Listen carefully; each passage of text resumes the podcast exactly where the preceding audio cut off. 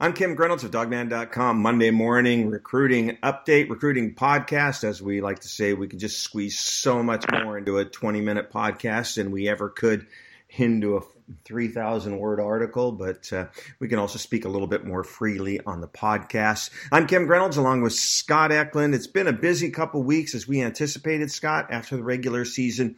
Two busy, busy weekends. Uh, Kyler Gordon, uh, uh also uh, one of the top uh, linebacker recruits in the country committed to Washington. That disaster down in the Las Vegas Bowl from Oregon. They hired a defensive coordinator. Some interesting news down at USC as well. Been a busy weekend, and Scott Eklund's got the crud I had for two weeks. So I'm sure you're happy about that, Scott. Yes, yes, it's fun. I'm playing hurt, but uh, I'm still here. What's up, man? Uh, also, just a heads up, we'll be on Sports Radio 950 KJR Tuesday night from 6:30 to 8. have a lot of updates on, on the show, but just keep it right here at Dawgman.com. We'll get all your breaking news and just a reminder if you're not on our newsletter, uh, we'll get you those daily updates as well as updates on any breaking news as they happen. Just shoot us a note, Husky Stadium at gmail.com, subject line newsletter, Husky Stadium at gmail.com, subject line newsletter. And uh, biggest news out of the uh, weekend Brandon Kaho. That's how you, you say it's pronounced is Kaho, one of the top linebackers in the country, committed to Washington over the weekend. Kind of surprised a little bit, Scott? Um, I think I was surprised just from the standpoint that he was ready to do it on the weekend. We had heard that Washington had really made a surge with him, and he was really thinking about committing to Washington, but we felt like he would come home, think about things, talk it over with his family, and then make the decision. But his family was very pro Alabama, and I think it just it surprised them a little bit. But from what I've heard, they were very excited to have their son relatively close. Uh, they they um, are excited about his opportunity to play at the University of Washington, and uh, you know he apparently all week he had been talking to people that he knew and trusted, and said. Um, it's not about the next four years; it's about the next forty years, and that's kind of the OKG talk, the built for life talk that you get from uh, Chris Petersen, and I think it really resonated with him. And Washington needed a, a, thumper like him, and they got one. He's he's one of the best in the country. And when you steal a kid from Alabama, and that's what they did because Alabama had him almost locked up. Um, you know, you've done your your a great job of recruiting a kid, and this kid's going to be able to come in. I don't know if he'll start right away, but he's going to be playing right away for the Huskies. Scott, one of the interesting things that I think people overlook quite a bit, and one of the key to Chris Petersen getting commitments while people are on visits getting the families here on campus and going through the Built for Life program. You've been through it. I've been through it. We've seen what it's about. It's impressive. How huge is that to get a recruit's parents on the visit, especially here to Washington? Oh, I mean, Chris Petersen won't trip a kid unless he brings his parents. And they have to pay or for that on their own dime, too. Yeah. Yeah, they do. And um, I mean, that's something that I think the NCAA should change. A kid should, um, I think they actually get one visitor paid for. So I think they only have to pay for one. You know, if both parents want to come, um, I could be wrong on that, but I'm pretty sure that was a regulation that changed relatively recently. But anyway, that being said, I, I you know, that's a big deal, and Petersen won't won't take a kid unless his parents have been on campus and seen what their kid's going to see and be part of. And I think that's a big point and one of the reasons why so many parents are ready to hand their kids over to Chris Petersen because he really does care about their future, not just their future in football. And that's an, also an indication, you know, you uh, talked about a recruit that wanted to take a visit, but uh, Pete said, you know, we're only he's not going to trip guys just to trip. If you're not going to bring your parents or you're not going to decommit from another school before you take the visit, Pete's not going to trip them. Yeah, absolutely, and I think that could be one of the reasons why Abdul Malik McClain um, didn't end up visiting this weekend because he refused to decommit from UCLA. I, I know that. Uh, um, you know, we're, we're still kind of getting the background on that. We had confirmed that he was going to come up as a Thursday night. Uh, and then Friday morning, we find out he didn't make the trip. So lots of moving parts when you come to these uh, visit weekends, the the weekend or two weekends before uh, signing day. But uh, you know, I, I think that's a big big deal for Petersen. Is hey, how serious are you? Because we're not just going to let you come up here on our dime, enjoy yourself, and then not even have a chance with you. You had a chance to catch up with MJ Ale. There's two MJs in the class, but uh, MJ Ale, even though he'd been up to Washington, he he saw quite a bit more, and it sure seems like this class that they they're developing is tight. Tell us a little bit about your conversation with MJ. Well, yeah, MJ's, you know, he, you know, when, when I talk to some of these kids, especially the local ones that have been to Washington many, many times and seen a lot of the, the things that impress recruits with, you know, the facilities and the stadium and all those different things. These guys have already been there, done that. So Washington really has to uh, focus on those out of state guys for uh, a lot of the facilities things and everything like that. But with uh, MJ Ale, he was he was just effusive on the fact that he just loved hanging out with the other recruits and getting to spend time with them and meeting with them and, and just bonding with them. He said it really felt like a family. So did Dominique Hampton, the cornerback out of Arizona. Those are the two that I talked to yesterday.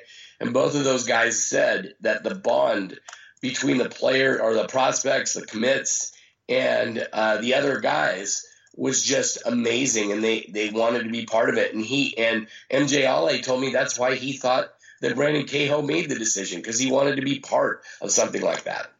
By the way, love your Barry White voice. It's really cool, Scott. Thanks. I wish it was that way all the time. Yeah.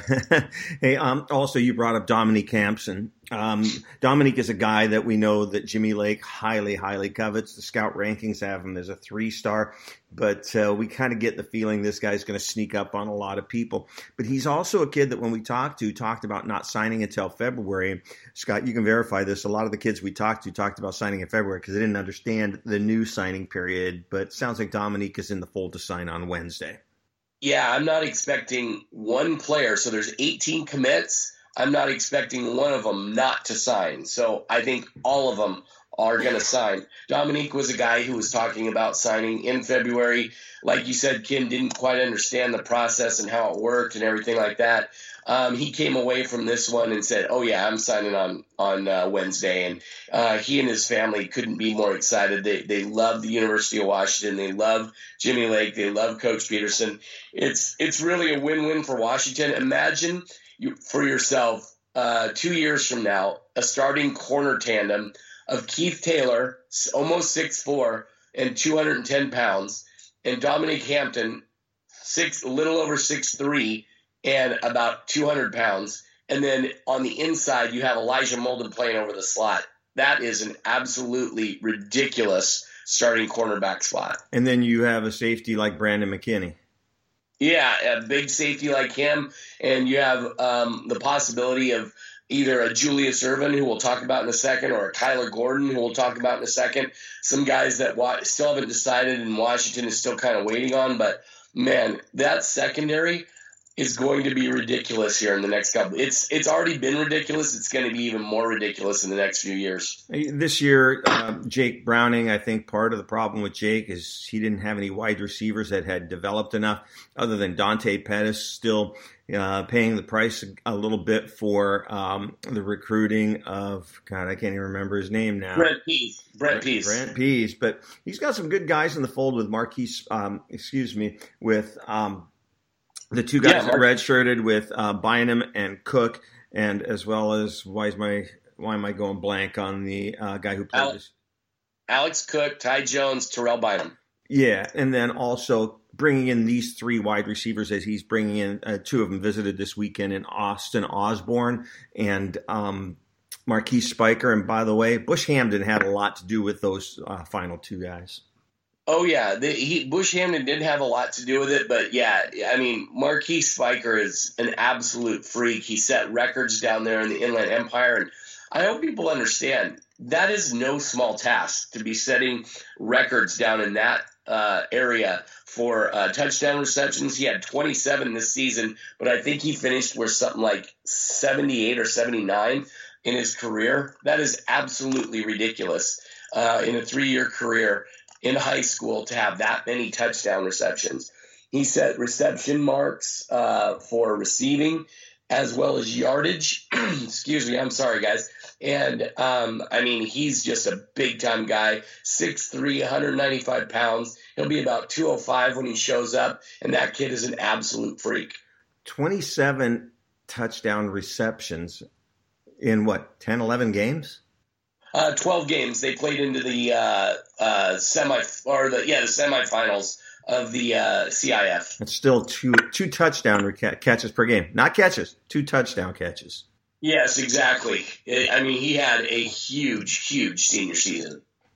Jackson Sirmon also in with uh, the linebacker tandem that they've got. You know, the three linebackers they've got pretty strong recruiting class on the linebacker end. Scott. Yeah, I don't know if you could say Washington has had a better linebacker recruiting class uh, with the depth they have. I mean, Jackson Sirmon is a guy who, had he not ended things so early, he might have been. I don't know if he'd been a four star guy, but he would have. He might have gotten a lot more offers than he got. MJ Tafisi, he's a big time hitter um, out of Utah that really kind of skyrocketed up recruiting boards and, and up in the rankings as the season went along. So Washington has done really well. And then to get Brandon Kaho, man, I mean, you, you can't speak, you know, highly enough for what Pete uh, Kwiatkowski, uh, Bob Gregory and Chris Petersen did in closing out that class. Yeah, really excited to see uh, Jackson Sirmon. I, th- you know, he may not have the star power as a Brandon Kaho, but you know, just his personality, his football uh, knowledge, uh, his football IQ, his lineage, and everything. Why do I get the feeling this ki- this kid screams uh, team captain, team leader down the road? Oh well, I think it's because of the way his whole family has been. You know, the the fact that his dad was um, a leader on the Oregon teams back in the back in the what mid to late '80s, or I'm sorry, mid to late '90s. Um, he's you know that that he's just got that high football IQ. The player, the other players love him and hang out with him. He's he's a kid who really really screams leadership and off the field. Um, what he does off the field is so special because of his work ethic and things like that he's a guy who's going to be great in the locker room for you. So, you know, I think Washington is has is really lucky to have him, and I think he goes underappreciated because he's been committed to the University of Washington for so long. It's funny, Brandon Kaho, uh, you know, commits huge commit for Washington. That joy lasts about five minutes with some of the guys out on the board, and they're already hand wringing over Julius Irvin, Kyler Gordon, and Caleb Tremblay. Which one do you want to talk about first? Uh, let's talk about Caleb Tremblay. Yeah, what's up with uh, Caleb Tremblay? Uh, six five uh, JC guy could come in and play right away. Six five two seventy five. Tell us a little bit about Caleb. Yeah, Caleb is a guy that Washington started targeting pretty early in the process because I think they started to realize that Greg Gaines and Vita Vea were likely gone after this season. We'll find out here pretty soon if that's the case or not. But Washington obviously knows where things are going with those two, and and uh, I would expect that um, you're going to see some news from Caleb Tremblay here in the next little bit. He has to sign on Wednesday. Um, he can't go really until February because he wants to enroll in January. So, um, you know, I think Washington's in a good spot, but he made a visit to USC over the weekend. there were some rumors he was going to visit UCLA as well, try and fit in a half day visit there. Didn't work out. So it sounds like it's UW USC, and we'll kind of find out where things go from there. Uh, explain to people signing day is Wednesday, but it's not just that day. They can sign during the week. Yeah, they can sign on Wednesday, Thursday, or Friday.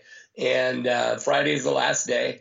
And uh, they uh, basically, if they don't sign by Friday, they will be recruited all the way through January up until February 7th, which is the first, which is the normal signing day for uh, high school recruits. And, and so, um, you know, I, I expect all of Washington's guys to sign at some point on Wednesday, and for us to uh, have the rest of the week, you know, the rest of the year off, um, at least from the big time recruiting news. Julius Irvin is a guy that uh, Jimmy Lake covets. I mean, doesn't want covets.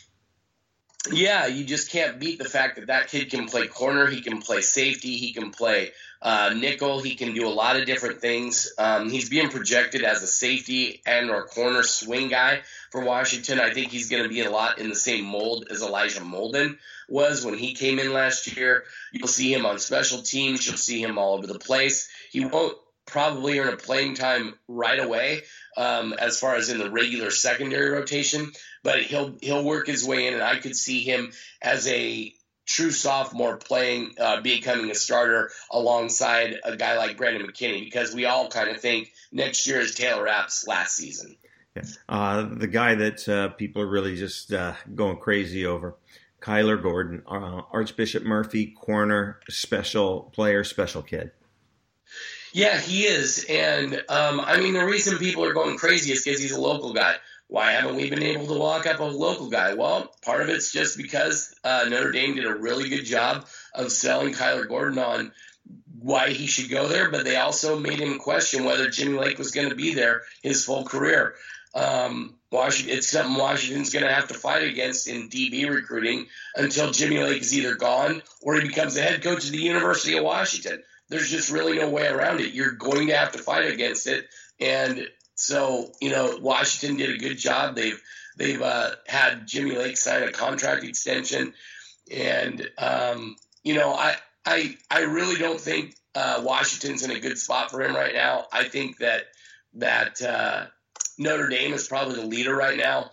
I think they were heading into the weekend, and I think he was ready to make his decision last night on his birthday and announced to the world that he was going to become an Irish. But what, then he goes on his trip to Washington, and Washington basically gives him every reason to stay home. And now the kid is completely confused. To me, the longer this thing goes, the worse it is for Washington. Because Washington should have gotten that commitment right away if he was ready to become a Husky. Since they didn't, I think he's going to end up as a uh, Notre Dame Irish. Yeah, and kind of surprising. I thought that um, you know with Notre Dame in at the end of the week, there was a chance he could cancel his UW visit. He didn't. I think that got the hopes up of a lot of people that he possibly could commit over the weekend. He didn't. I don't. I just get this funny feeling that you know he's torn, and I think there's a chance that he could come Wednesday and still not know and not sign with anybody on Wednesday, and either sign a day later, a two days later or possibly stretch this out. Just kind of a funny feeling about that. If he stretches it out, then that's really bad for Washington. Yeah. If he stretches it out, because the longer it goes, the more time uh, Notre Dame will have to get him on campus and and to and to show him why um, you know he loved them in the first place. Yeah. Uh, anything else on Washington recruiting we need to cover, Scott? At, at, this point in time, no. I think those are the last guys we're kind of waiting on. Once we get into, um, oh, one guy, you know, one, one uh, more guy, one more guy, Dimitri Stanley.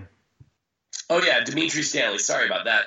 Dimitri Stanley is a cor- corner athlete, wide receiver prospect out of Colorado. He's the number one prospect in Colorado. You look at the kid; he's a raw defensive back prospect, but that's who Washington uh, I mean, they targeted him early in the process. Back, well, not early, early, but back in um, it was back in November when they offered him.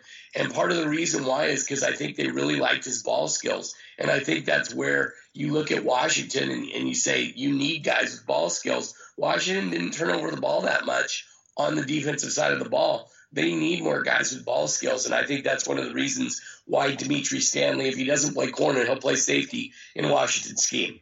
Uh, notes from down at USC. What's going on down at USC, Scott?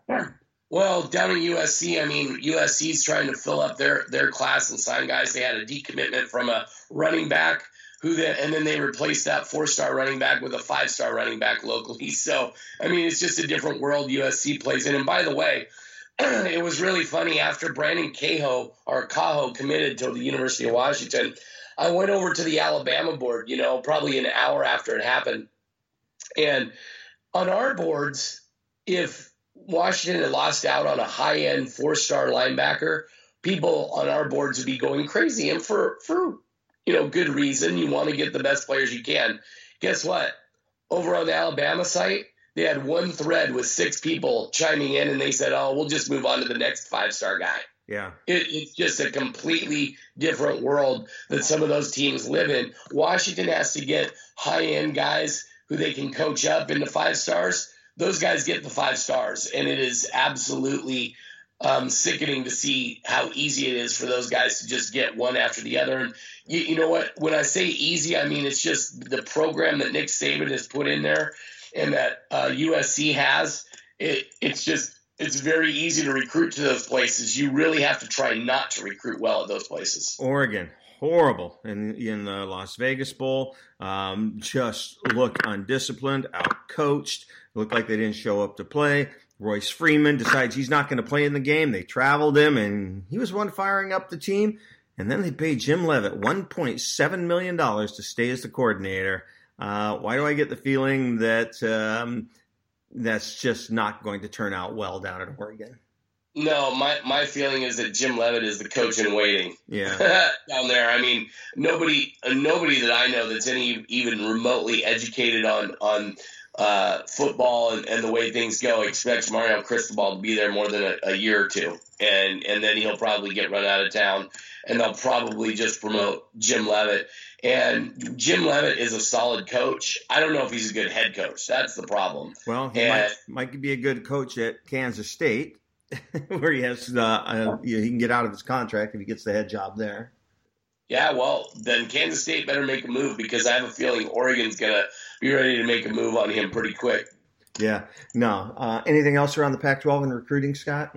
Uh, not really. I mean, what you know, UCLA is going to close up their class pretty well because uh, you know Chip Kelly's still got that name and everything like that. But you know, Washington's done pretty well. I, I don't think they're going to uh, have a shot at, at getting Stephen Blaylock. Um, you know, and that was a guy that they were battling U- UCLA for. They didn't get it, and they didn't end up getting uh, Abdul Malik McClain up on a visit. That was another guy they were battling UCLA for. So, you know, UCLA will close pretty good. Arizona State is a complete dumpster fire. It's, I mean, it that that that place, as bad as Oregon is, Arizona State might be in worse shape, and. uh yeah, I don't I don't foresee that experiment going over at all down there. So, um, you know, other than that, you know, Arizona's going to have a decent close. Colorado and Utah are going to have decent closes, but Washington right now, as of today, has the best class in the Pac-12. Has that ever happened? Uh, I think once or twice in the past 20 years. It's been a while. Uh, if, if, it's, uh, you know, when would it have been when Rick Neuheisel was here? When Rick was here, yeah. Okay. Because I mean, wasn't you? Well, that was when USC was a little bit down, though, right? Yeah. Mm-hmm. Yeah. So there you go. I yeah, mean, when they got Reggie Williams, Charles Frederick, that class. Yeah, but I mean, other than that, I mean, it's this class is going to wrap up and be a cornerstone class for the for this coaching staff. Yeah.